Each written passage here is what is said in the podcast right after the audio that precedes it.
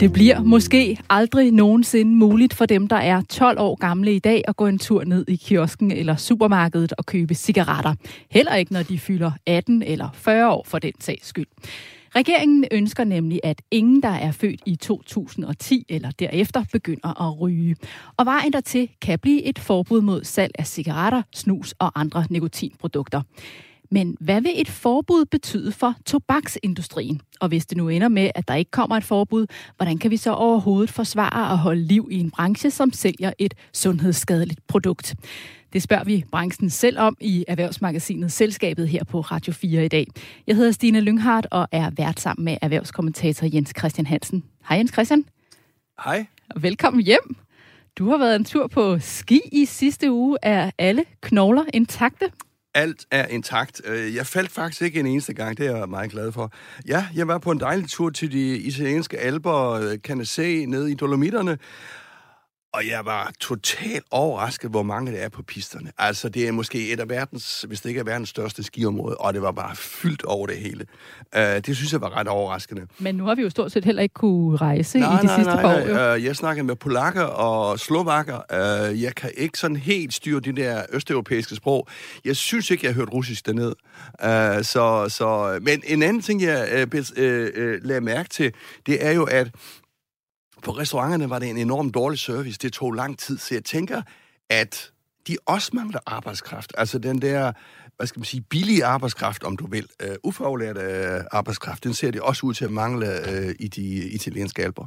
Det er godt at se, at du også har erhvervsbrillerne på, når du er på ferie. Udover at vi skal tale om et øh, muligt forbud mod salg af cigaretter, så tager vi også et kig ind i nogle af de største danske virksomheder. Der bliver holdt en masse generalforsamlinger i disse uger, og der bliver skiftet ud på nogle af topposterne. Hvad er særlig interessant at holde øje med i den forbindelse? Jamen, det er jo, hvis der er skift i de store, ledende, øh, øh, øh børsnoterede øh, og familieejede virksomheder på formandsposten. Altså formandsposten er den alt afgørende. Og der er sket nogle meget interessante, øh, hvad skal man sige, øh, skift her, synes jeg. En, en formand skal helst sidde en 5-7 år, så han er med til at lægge strategi, visioner og kultur og værdier ind i en virksomhed. Vi taler mere om de nye bestyrelsesformænd senere i udsendelsen. Nu skal vi hilse på vores gæster. I dag har vi besøg af Tine Marie Andersen, som er direktør for brancheforeningen Tobaksproducenterne. Velkommen til programmet, Tine. Mange tak. Og ved siden af dig står Joachim Sperling, der er direktør i Erhvervslivets Tænketank Axel Future. Velkommen også til dig, Joachim. Tak, Stine. Og vi starter som altid med et nyhedsoverblik. Hvilke erhvervsnyheder har du særligt bemærket i den her uge, Jens Christian?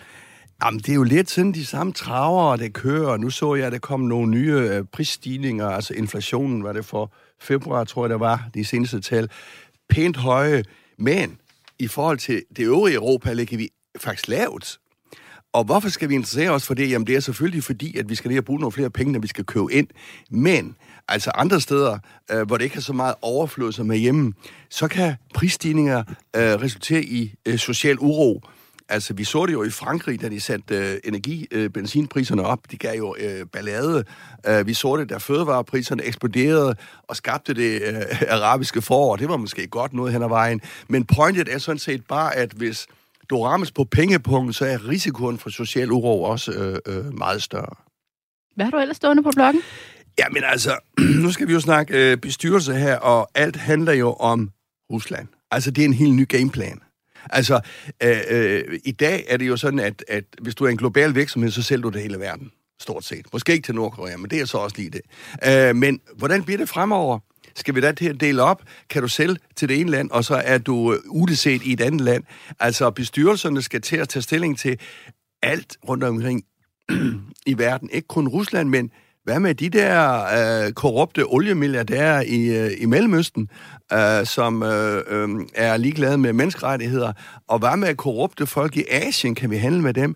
Altså, det er en helt ny øh, gameplan, som man kan sige, for, øh, for erhvervslivet. Stiller vi også som forbrugere nogle nye krav til ja, virksomhederne? det gør vi. Det er synligt, det hele. Og man kan så sige, hvis det skal foregå på sociale medier, så er det jo som sagt ingen nuancer. Det kan og... vi måske vende tilbage til, når vi kommer til tobakken øh, øh, øh, snakken, ikke? Og vi har jo også set en del virksomheder, som har fortsat deres produktion i Rusland, mm. som øh, har været ude for en del kritik. Nu De så jeg senest, øh, Nestlé øh, også har været udsat for, for en del kritik. Så, så det er faktisk nogle, øh, nogle store overvejelser, man sidder med i Jamen, en virksomhed. det er kæmpemæssigt, fordi sådan nogle overvejelser, de rækker 5-10 år frem i tiden. Ikke? Altså, jeg ved ikke, hvornår vi kommer til at handle med Rusland igen. Det går der i hvert fald 10 år, øh, Putin skal i hvert fald væk, og, og så videre, og så videre.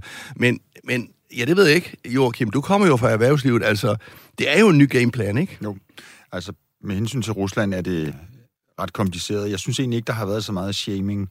Altså, Carlsberg tror jeg ikke kan mærke noget på, danske, øh, på deres danske salg, at at de stadigvæk har en betydning. Men de får en del hug på de sociale de medier, for eksempel. Ja, det gør de. Men altså, det er jo, der vil jeg tillade mig at sige, at, at folk lige skal prøve at gøre sig lidt mere umage med at sætte sig ind i tingene, fordi Carlsberg har værdier i, i Rusland. Nu kan man sige, at rublen er jo næsten værdiløs, men øh, havde i hvert fald på et tidspunkt med, med, øh, værdier for mellem 15 og, og 20 milliarder kroner i Rusland. Næsten ingen af deres øl, der bliver solgt derover har Carlsberg brandet på. Det er Baltica, som er et øh, bryggeri, som de købte for år tilbage.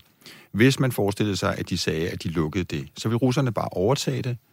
Sandsynligvis ville der også ske det, at ledelsen i Baltica ville blive sat i fængsel, fordi at selskabet ville gå ind i sådan en teknisk konkurs. Og, øh, og det er der lavet eksempler på. Så det vil sige, at øh, hedder det, Carlsberg har et, et, et, et ansvar, der rækker langt videre end deres umiddelbare omdømme, som selvfølgelig tager skade af, at de på et tidspunkt har valgt, dengang alle troede, inklusiv tyskerne, der jo har en meget, meget stor gasimport fra Rusland, at, øh, at, øh, at man sagtens skulle handle med Rusland, dengang Putin var inde i varmen. Fra 2014 og frem burde vi nok have vidst, hvad det var, der foregik, men erhvervslivet har jo haft den opfattelse, at det var politisk legitimt, fordi vores politikere ikke gjorde dem opmærksom på, at det her kunne blive et problem. Det er det jo først blevet, efter at tyskerne, tvunget af omstændighederne, har fundet ud af, at de er i en helt uholdbar situation med deres energivente, som fuldstændig har slået fejl, og hvor de nu har utrolig travlt med at, at finde ud af, hvad de skal gøre. Tyskland er jo det land i Europa, som har allermest at gøre med, med russerne, og de har en tidligere kansler, Gerhard Schröder, som nu bliver beskyldt for korruption, og som sidder øh, i nogle bestyrelser for de, de her russiske gasselskaber, øh, som, som, som en helt uholdbar position. Så, så, så det er meget, meget svært, det der er sket. Det er sket meget, meget hurtigt. Danske virksomheder har ja været uforberedt, men man kan ikke bare sige, at de bare skal lukke det hele. Det vil have voldsomme konsekvenser. Men pointet, hvis jeg lige må til, det er jo, at enhver virksomhed, der handler uden for Danmark, skal have et, et, et, et, et, et, hvad skal man sige, et svar på, altså de skal have en holdning til det. Mm. Så kan de have mange, hvad? Ja, det er nyt, det, de, ja. det har de ikke. Ja. Vi runder nyhedsoverblikket af her. Tak skal I have. Du lytter til Selskabet på Radio 4, hvor vi er i fuld gang med ugens store erhvervsnyheder. I studiet er erhvervskommentator Jens Christian Hansen, Tine Marie Andersen, som er direktør for brancheforeningen Tobaksproducenterne, Joachim Sperling, direktør i Erhvervslivets Tænketank Axel Future, og jeg hedder Stine Lynghardt. Og nu skal vi kigge nærmere på det sundhedsudspil fra regeringen, som blandt andet handler om, hvordan vi undgår, at vores børn begynder at ryge. Regeringen er klar til at tage drastiske midler i brug, heriblandt et muligt forbud mod salg af cigaretter, snus og andre nikotinprodukter for alle, der er født i 2010 eller derefter, og at de måske ikke på noget tidspunkt i deres liv skal kunne købe cigaretter. Og hvis det bliver en realitet, vil det selvfølgelig medføre nogle drastiske ændringer for tobaksindustrien. Og Tine, man kan jo have mange meninger om jeres produkter, det skal vi selvfølgelig nok også komme nærmere ind på, men hvis vi lige skal starte med at fokusere på tobaksindustrien, som det erhverv I jo er, var I så en branche, der holdt vejret, da det her mulige forbud blev præsenteret for en uge tid siden? Altså jeg vil sige, øhm, jeg har ikke fået meget søvn de sidste tre uger. fordi, altså, man, man hører jo lidt på vandrørene og sådan noget, så vi, vi var jo godt øh, forberedt på, at der ville komme et eller andet, og, øh, og, øh, og, og det var der allerede snak om i starten af marts, hvor Altinget kom ud med en artikel, der fortalte om, at man vil, øh, man vil lave det her generationsforbud eller livstidsforbud for, øh, for alle, der er født efter 2010, for, for cigaretter og andre tobaksprodukter. Og nu har regeringen så været ude og sige, at øh, vi vil gøre det for, for alle tobaksprodukter, også alle nikotinprodukter. Så det er jo et endnu større brød at slå op. Så der er ingen tvivl om, at der har været travlt i, øh, i branchen. Øh, så... Øh, og hvad vil konsekvenserne af sådan et forbud være for jeres branche? Jamen, det er jo reelt på sigt øh, udfasning og nedlukning af branchen. Øh, det kan man ikke komme udenom. Og, øh, og øh, Øh, det vil ikke ske fra den ene dag til den anden, men, øh, men på sigt så vil det jo, fordi at det vil være ulovligt at, afsætte sine øh, produkter og sælge dem, og derfor så vil de jo blive solgt alle mulige andre steder, både illegalt og, og via grænsehandel, for du kan jo stadig købe cigaretter i både Sverige og Tyskland, endda til en lavere pris. Men øh, må jeg lige spørge, øh, Tine, hvor meget omsætter I for? Hvor mange beskæftiger i, i den danske del af øh, tobaksindustrien, altså inden for dine medlemmer? Altså inden for mine medlemmer, vi har jo ikke rigtig industriproduktion eller fabrikker i Danmark længere. De er jo rykket til øh, Vi har slet ingen produktion her mere. Jo, der er noget produktion, men det er øh, sådan snus, nikotinposer og sådan noget. Du må ikke sælge snus i Danmark, men du må godt sælge tykketobak og nikotinposer. Øh, så altså rundt regnet, så er vi jo nok en, altså min medlemskreds en, en, omkring en 200 ansatte i, i Danmark, så det er jo ikke, det er jo ikke kæmpe øh, stort. Øh, men hvor meget omsætter I for i Danmark? Der må vi da snakke om milliarder, fordi jeg kan se, ja, tobaksafgifterne altså, ja. er 7-8 milliarder, som staten får ind hver år. Præcis, og vi, øh, og, og vi solgte jo øh, i 2020 4,6 øh, øh, milliarder cigaretter i Danmark. Øh, godt nok væsentligt lavere, end hvad vi har gjort tidligere. Øh, der sker markante fald, men øh, ja, så, øh, så det er en, det er en, øh, det er et generelt, ja, må jeg spørge, hvad er sundhedsudgifterne forbundet ved rygning? Ved I det? Ja, det er der lidt forskellige, øh, forskellige... Der er den der ongoing debat omkring, hvor meget... Øh, hvad, kan det, altså, hvad, hvad koster en ryger, ikke? Mm. Øh, hvor man både kigger på, hvad er der øh, sundhedsudgifter, pensionsudgifter. Nogle peger på, at det går sådan lige op.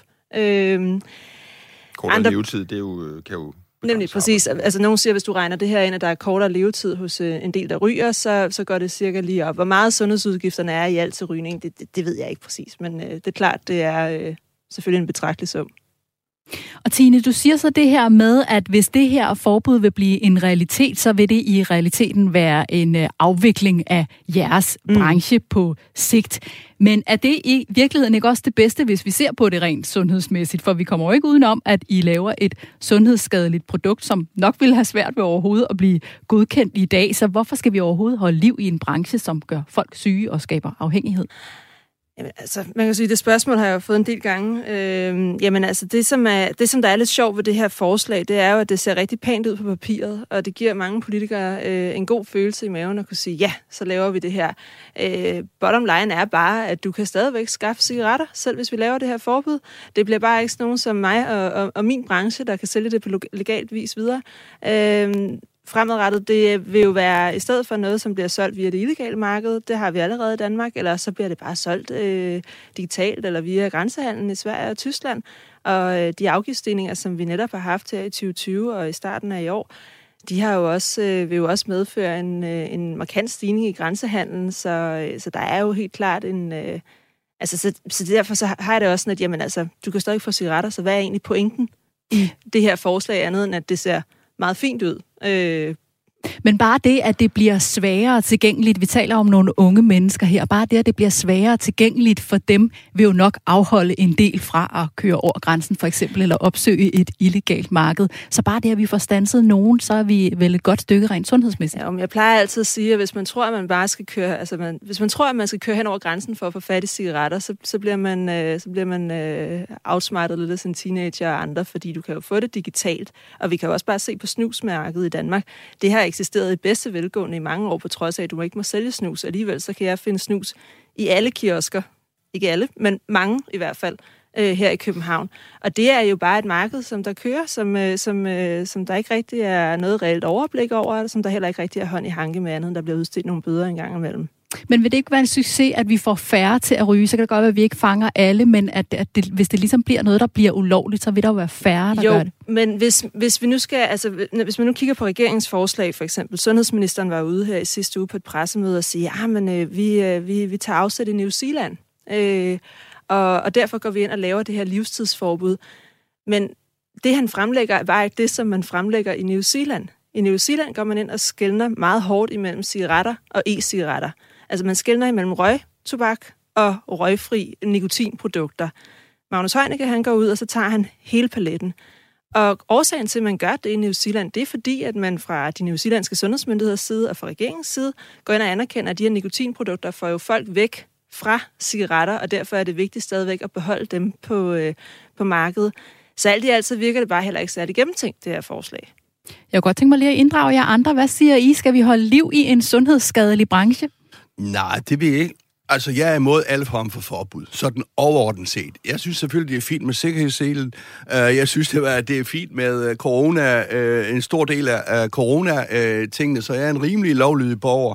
Men altså, alle sådan nogle forbud, og jeg har ingen, ingen intention om at forsvare industrien, men alle sådan nogle forbud, de er jo til for at, at blive misligeholdt. Men må jeg ikke lige sige, Tine, altså et af jeres helt store problemer, det er jo et imageproblem, et tillidsproblem. Altså, I blev jo smadret for 30-40 år siden i USA, da det kom frem i snød, og nu skal du stå til ansvar for det i dag. Mm-hmm. Jeg tror, det var filmen The Insider og alle disse store... Ja, Thank altså, You for Smoking også, der kom, Ja, ikke? lige præcis. Der var nogle meget, meget, meget, meget voldsomme. Og det viser jo, at I puttede mere, nu siger jeg I, uh, puttede mere nikotin i, end I, uh, end I uh, oplyste om. Så noget af øh, det, vi skal se fremover, det er vel, nu skal I være ærlige, og I skal genop, øh, hvad skal man sige, dage det image, øh, I har tabt, og det er godt nok op ad bakke. Det er, øh, som jeg plejer at sige, modvind på cykelstien hver eneste dag.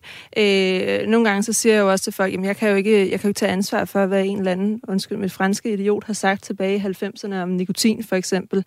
Øh, det er jo ikke noget, vi praktiserer i dag. I dag går vi meget op i og jeg går meget op i at fortælle korrekt om produkterne. Men det er jo rigtigt nok, at der er en arv, vi bærer på, grundet sagsanlæg og grundet de her ting, som du refererer til.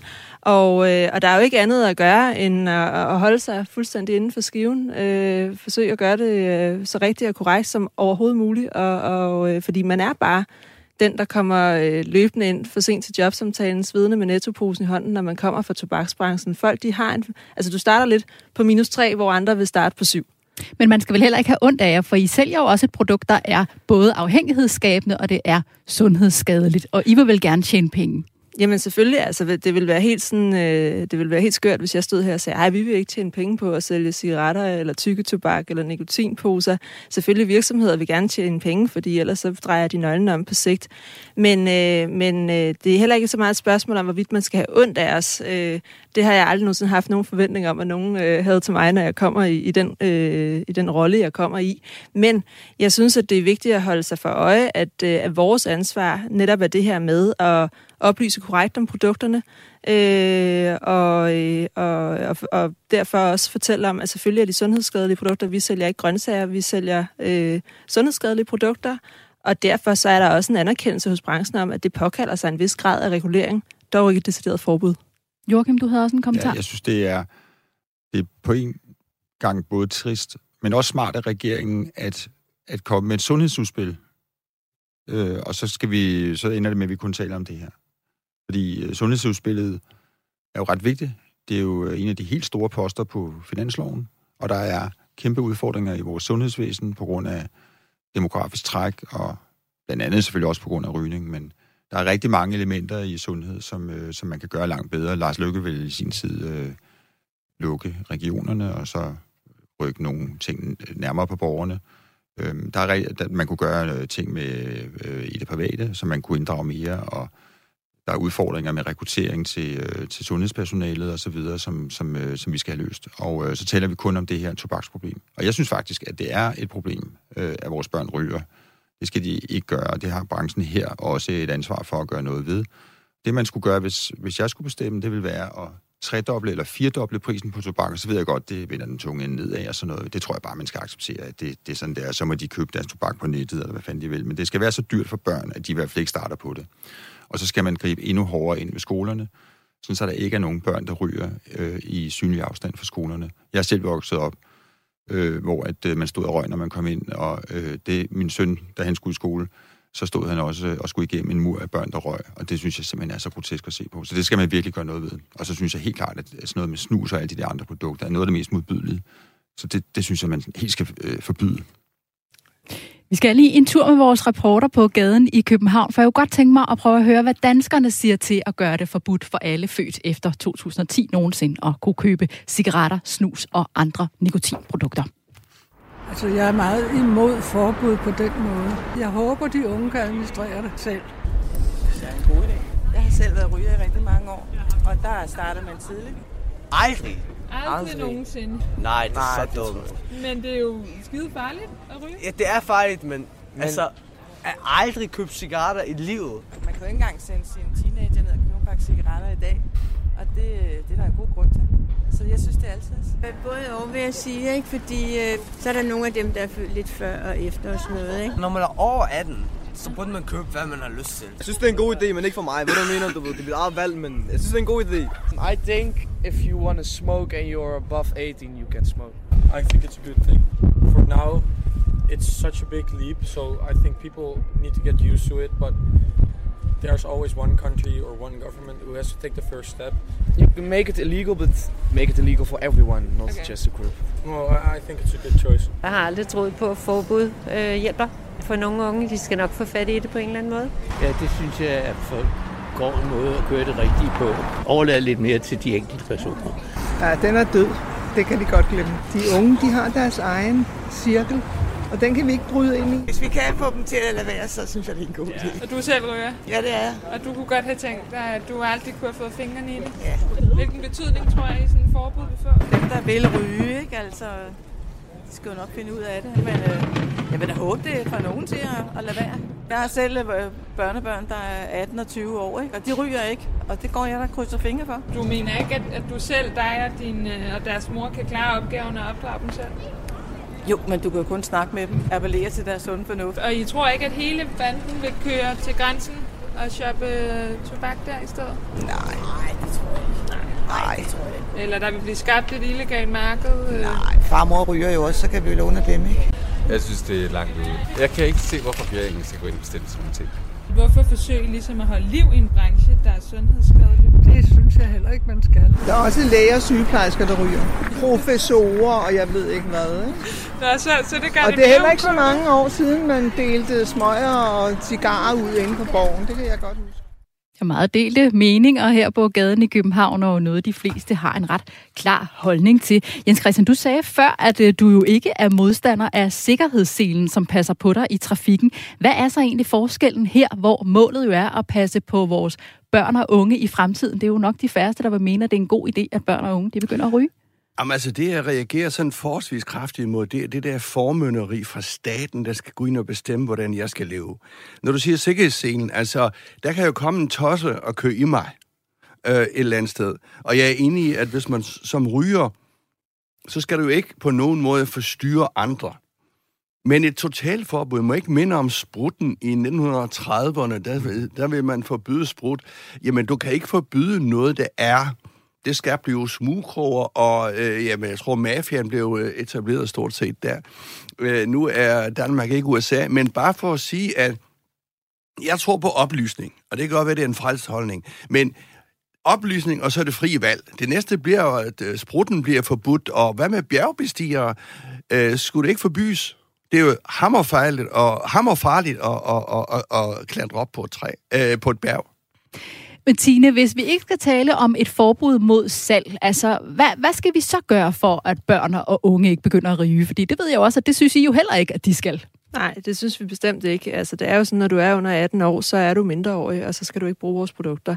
Og øh, det er jo faktisk også sådan, at loven er allerede strikket sådan sammen, at du må heller ikke sælge til personer under 18 år. Der må du hverken sælge ja, altså cigaretter og, og andre produkter, hård spiritus.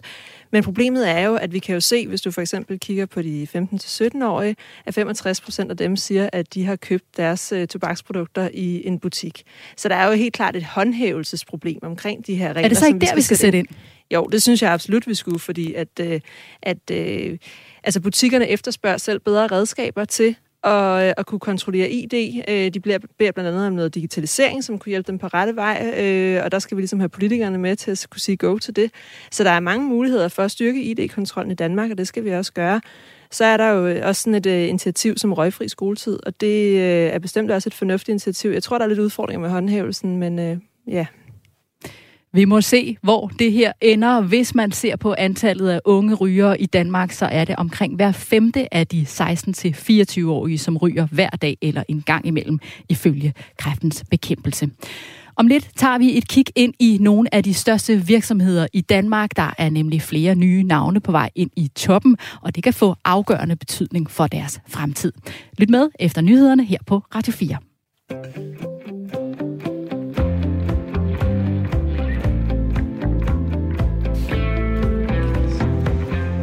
Du lytter til Selskabet på Radio 4, programmet, hvor vi analyserer og debatterer ugens store erhvervshistorier og går tæt på nogle af personerne bag virksomhederne. Jeg hedder Stine Lynghardt og er vært sammen med erhvervskommentator Jens Christian Hansen. Og vores gæster er i dag Tine Marie Andersen, som er direktør for brancheforeningen Tobaksproducenterne, og Joachim Sperling, der er direktør i Erhvervslivets tænketank Axel Future. Og nu skal vi have en quiz. Jeg finder den lige frem til jer her. Mange af os har oplevet, hvordan priserne på både benzin og gas er strøget i vejret den seneste tid. Og der er derfor sat ekstra skub på snakken om, hvordan vi kan få energi fra andre kilder. Og blandt de mange forslag, der er på bordet, er der både langsigtede løsninger, men også her og nu løsninger. Det internationale energiagentur IEA er i hvert fald kommet med 10 forslag til, hvordan vi hurtigt og effektivt kan skære ned på verdens forbrug af olie og dermed lægge en dæmper på priserne. Men hvad er det, mon IEA foreslår i sin 10-punktsplan? Det skal I komme med bud på nu vinderen eller vinderne af quizzen er dem, som kan nævne bare et af forslagene, som skal skære ned på verdens olieforbrug. Og jeg kan sige, at det handler mest af alt om vores hverdagstransport. Hvad kan vi gøre i den forbindelse for at skære ned på forbruget af olie ifølge IEA? Så du komme med et bud, Jens Christian. Skal vi bare skyde for hoften? Ja. Jamen altså, øh, bilfri søndag, hvad havde vi i 70'erne? Jeg ved ikke, øh, bilfri, øh, bilfri dage, eller mm-hmm. øh, noget med, at øh, lige nummerplader må køre på, så, så, øh, på nogle bestemte tidspunkter, og ulige nummerplader osv. osv. Altså nogle gradueringer for, hvor meget vi må køre i vores bil. Ja, god bud. Hvad siger du, Joachim? Så kunne vi skrue ned for badevandstemperaturen. Det Ja. har faktisk betydet en hel del. Badevandstemperaturen. Den er noteret. Har du andre? Nu kom Jens Christian også med to, jo.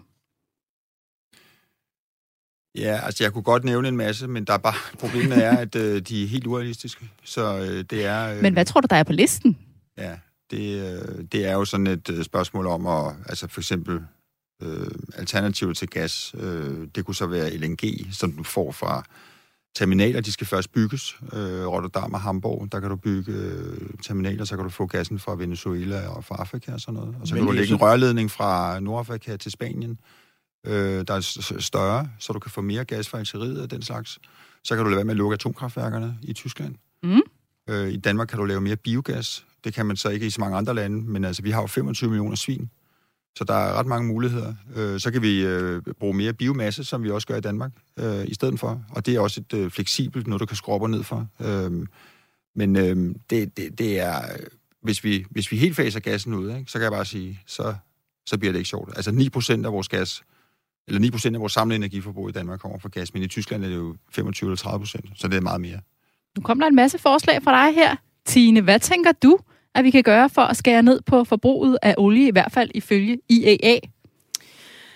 Jamen altså, så skal man jo kigge i alternativer. Det første ord, der sådan lige poppede op hos mig, det var jo atomkraft, altså lidt inde på det her, som øh, med at, at, at lave en form for kursændring i forhold til at, at, at, at ikke afvikle de her øh, atomkraftværker, som der er øh, i Europa. Men, øh, men altså, jeg ved ikke, om man også er ude i et eller andet med måske noget, noget udbygning af infrastrukturen i retning af mere offentlig øh, grøn øh, transport, øh, flere incitamenter til at, øh, at kunne stille bilen øh, uden at det skal være så meget øh, pisk, men øh, lidt mere gulerod.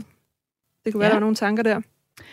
Du er inde på noget her. Jeg vil sige, at øh, den, som rammer hovedet på sømmet, det er altså Jens Christian i det her. Fordi jeg vil sige, både bilfri søndage er på den her liste, og også øh, begrænse kørselen på vejene i de store byer ud fra datoerne, så man kun må køre bestemte dage.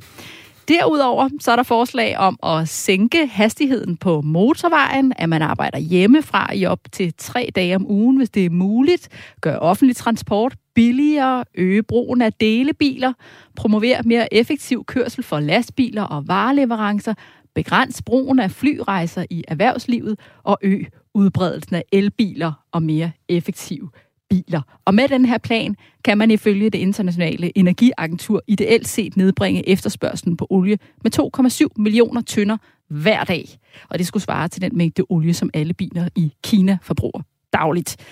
Hvad siger du, Tine? Vil det være en god idé at gøre brug af nogle af de her greb, jeg nævnte?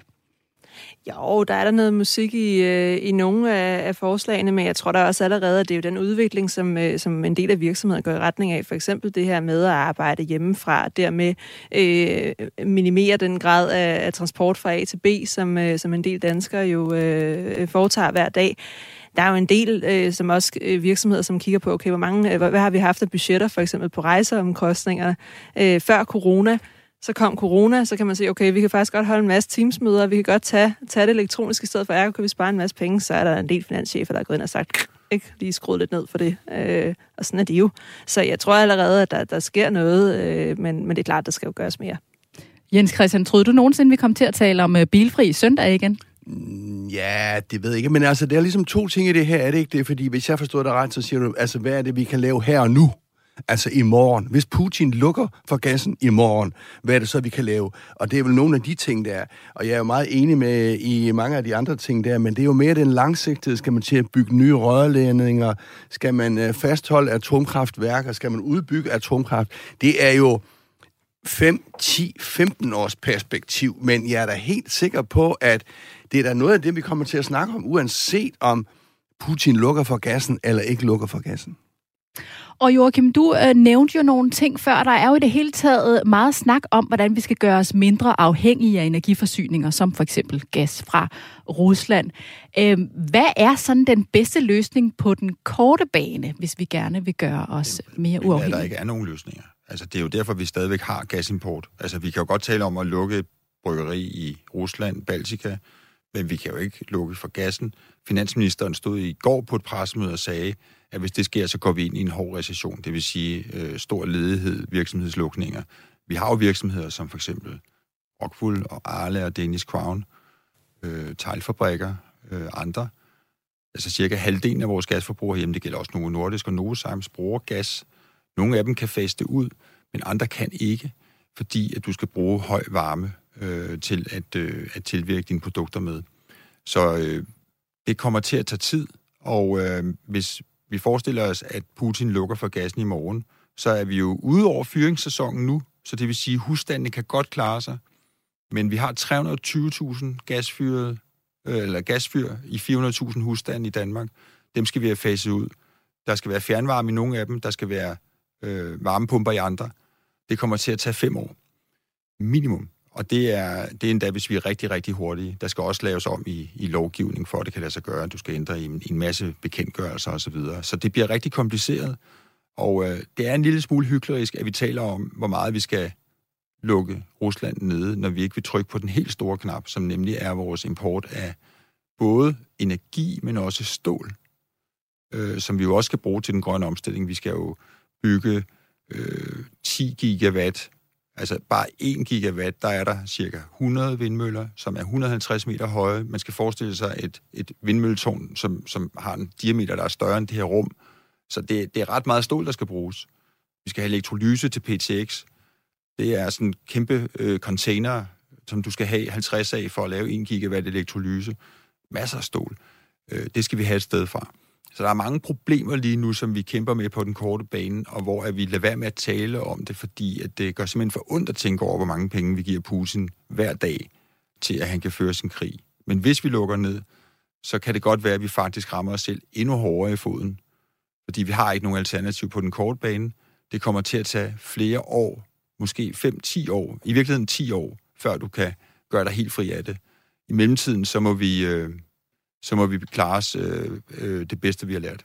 Man Men kan måske lige så? lave den ja. lille krølle, må jeg lige sige den stil, den lille krølle på vores lille øh, Danmark her, at den berømte tyrefelt ude i Nordsøen kommer til at producere næste år. Det kan sagtens, øh, øh, hvad skal man sige, ordne vores øh, energiforbrug. Men Det er bare ikke den vej, fordi man øh, taler jo, øh, et EU taler sammen, øh, øh, så, så det skal være en europæisk løsning, det her. Øh, om vi så pumper noget op, det er bare en lille bitte, en meget, meget, meget, meget lille del af det samlede... Øh, øh, Og, og vi er forpligtet til at levere til de andre lande, så vi kan ikke bare bruge det hele selv. Vi er, vi er også nødt til at levere til de andre lande, hvis de står og mangler til deres husstande, for eksempel. Altså, vi, vi kan godt selv bruge til vores egne husstande, men dem, der så kommer til at lukke, er virksomhederne. Og øh, så skal vi så sende gas videre til, til, til de tyske husstande, der jo også står og mangler, og de hollandske. Hele Bruxelles, for eksempel, er gasopvarmet. Hele London er gasopvarmet. Så der er Men hvad gør vi problemer. så, Joachim? Altså, kan vi gøre noget som helst for at speede processen op? Ja, vi kan speede op med, at øh, vi kan installere de steder, hvor, der ikke, hvor det ikke er rationelt at lave fjernvarme. Der kan vi, øh, der kan vi få øh, varmepumper. Der er nok nogle øh, installatører, der får, øh, der får julelys i øjnene nu her, ikke? og der er ikke nok installatører, der er heller ikke nok varmepumper, men det kan vi skaffe. Så det skal vi gøre i måske øh, 50.000 danske hjem. Og så i resten skal der øh, nok fjernvarme. Og, øh, og det skal gå hurtigt, men det kommer jo til at tage... Prøv at forestille dig, hvor mange huller man skal grave i jorden. Så det kan tage 5-6 år. Du skal have rørene ud, og så ind i folks hus og lave om i systemer og så videre. Du- Du skal have tilladelser, der er alt muligt forskelligt. Så det kommer til at tage lang tid, men øh, vi skal i gang nu, og øh, det tror jeg faktisk også, der er stor politisk vilje til. Vi runder quizzen af her. Tillykke til Jens Christian.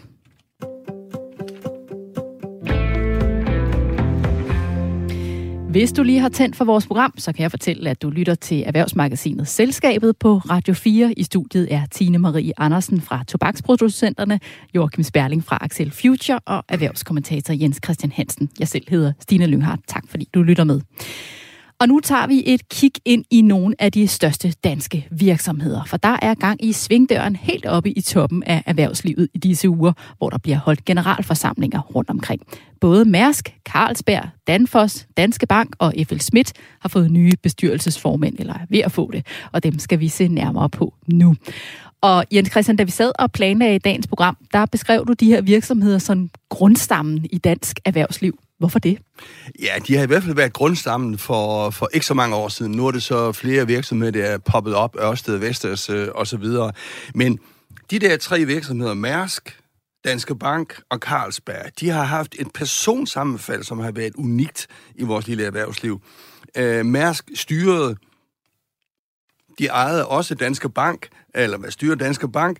Øh, øh, øh, I Carlsberg sad øh, den øh, øh topchefen Paul Svanholm i 20 år. Han var også formand i Danske Bank i 20 år, og sad i Mærsk bestyrelse på kryds og tværs. Så bare for at sige, at det var ligesom aksen, det var ligesom der, man skal sige, man kiggede hen for at se på, hvordan skal man lede virksomheder nu om stunder.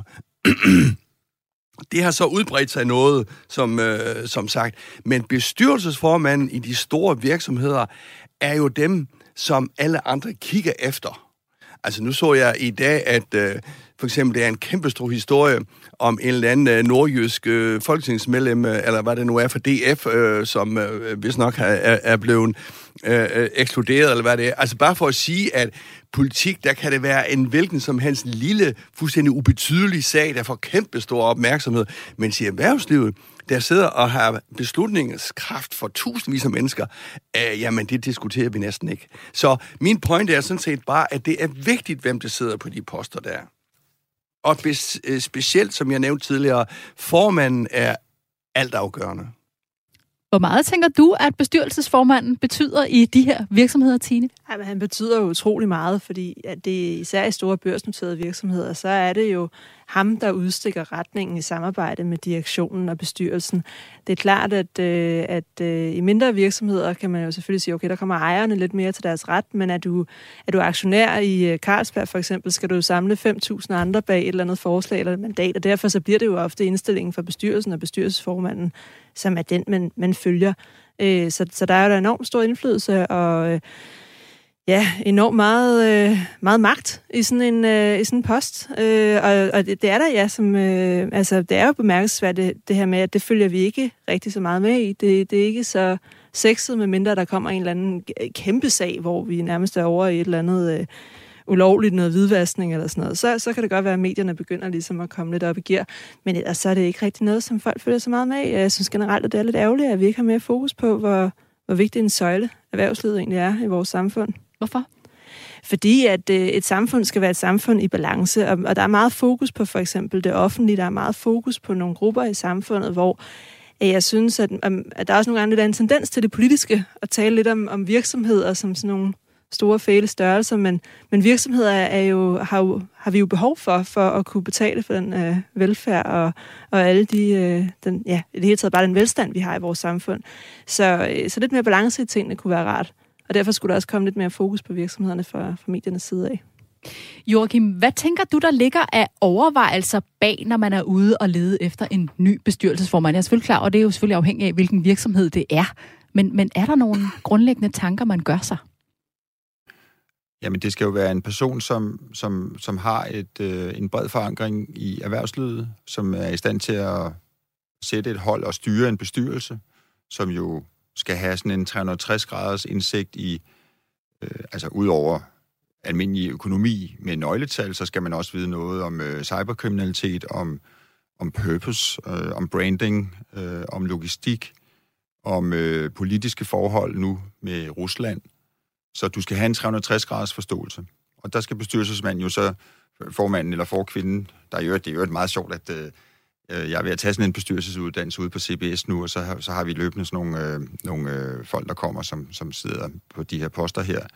Og så, så pølser de faktisk selv rundt i, om det nu hedder en bestyrelsesleder, eller en øh, forkvinde, eller en formand, eller en forperson. Altså, du har rigtig mange begreber i spil nu i øjeblikket, for ligesom at at, at tale dig ind i det her problem, der er med, altså nu sagde du en mand, og det, er jo næsten også alle sammen ja, mænd, stort set. Og øh, alle, ja, men altså desværre. i Carlsbergfondet, så kalder de det jo for en forkvinde. Jamen, øh, Maiken så... er forkvinde i, i Carlsbergfondet, men hun er jo så i en fond, hvor at øh, man så i det underliggende selskab, nu har man splittet det op, det var Besenbakker før, der havde begge poster, nu har man delt det op, sådan, så det er Maiken, forkvinde, og så formanden, jeg ved ikke, om han så kalder sig det, øh, Henrik Poulsen. Øhm, så det er jo interessant nok. Men det er, det, er, det er krævende, og derfor så skal ejerne jo så finde ud af, hvem kan, hvem kan håndtere det.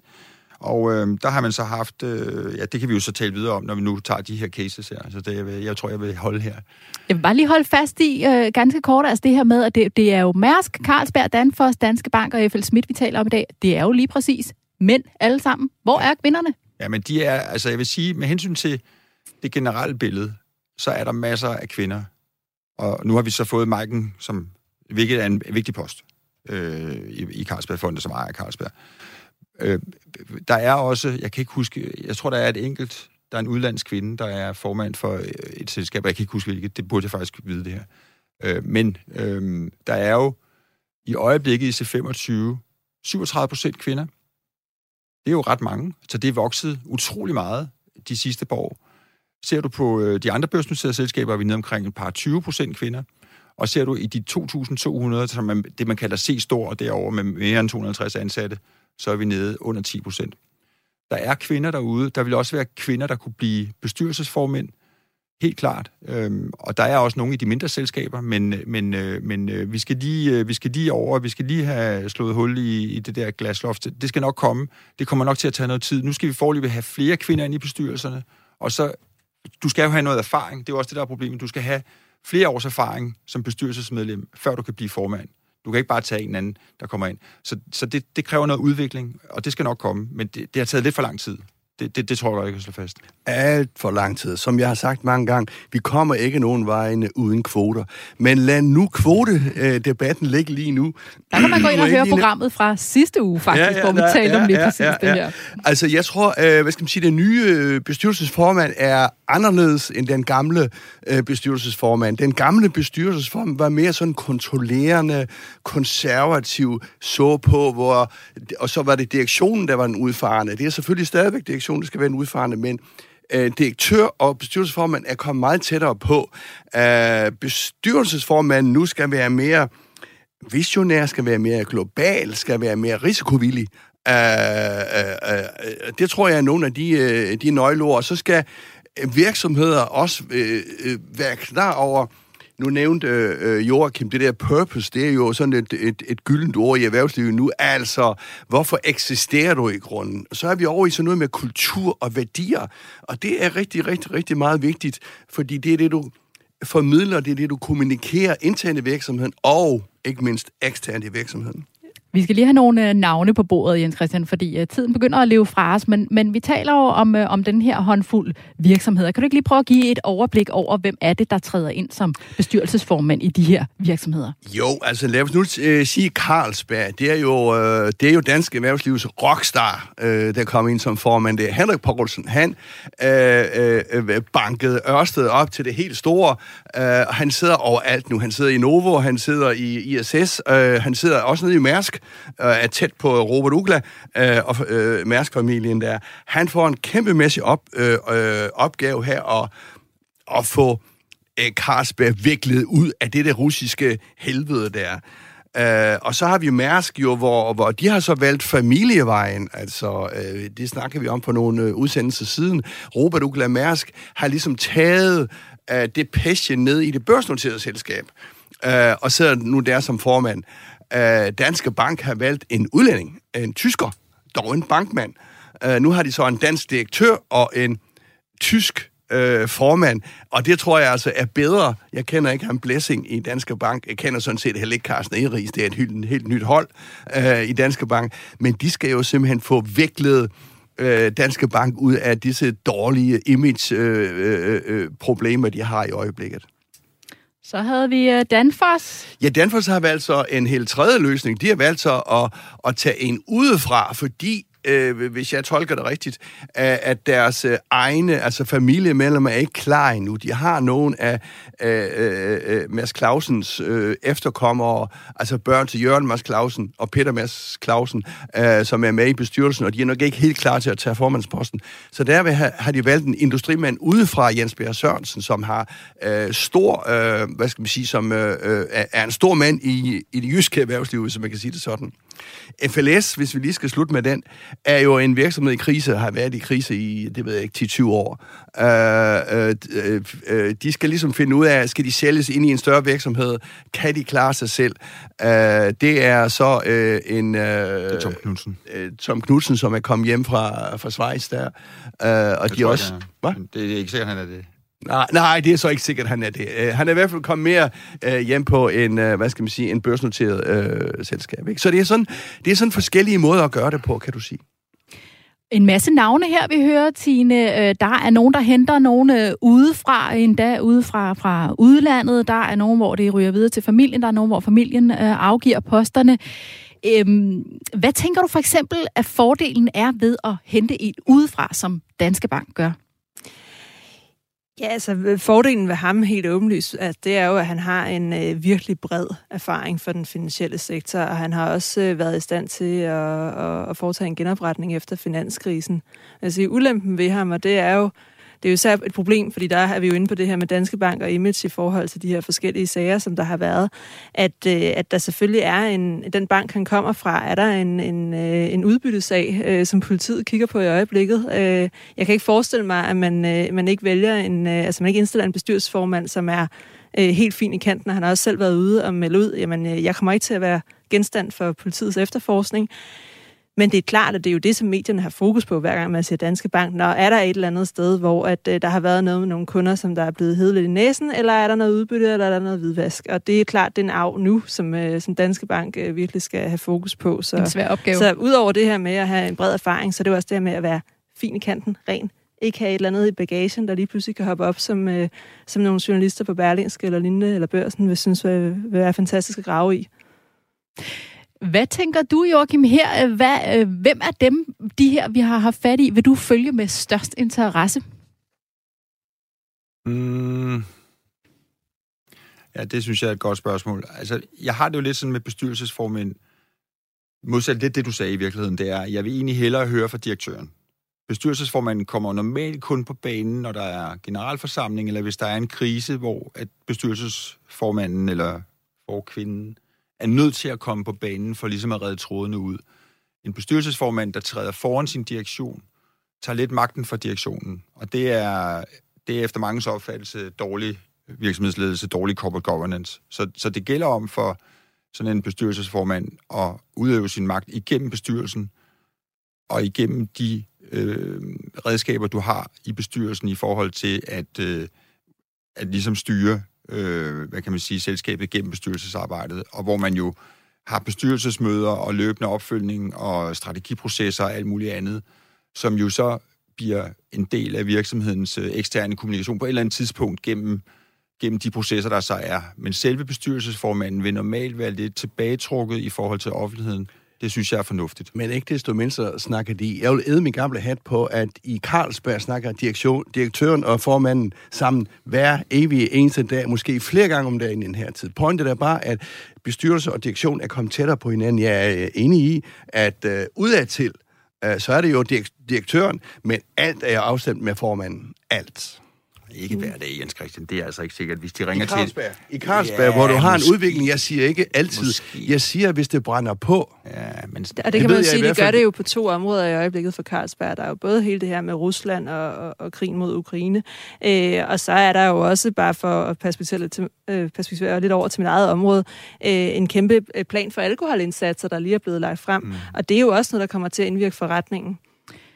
Hvad afgør, om de får succes? Ganske kort, Jens Christian. Ah, men det er jo altid sådan noget med bundlinjen og kursen. Altså, så glemmer vi jo alt muligt andet, hvis det... Altså, prøv at sige nu øh, Novo, ikke?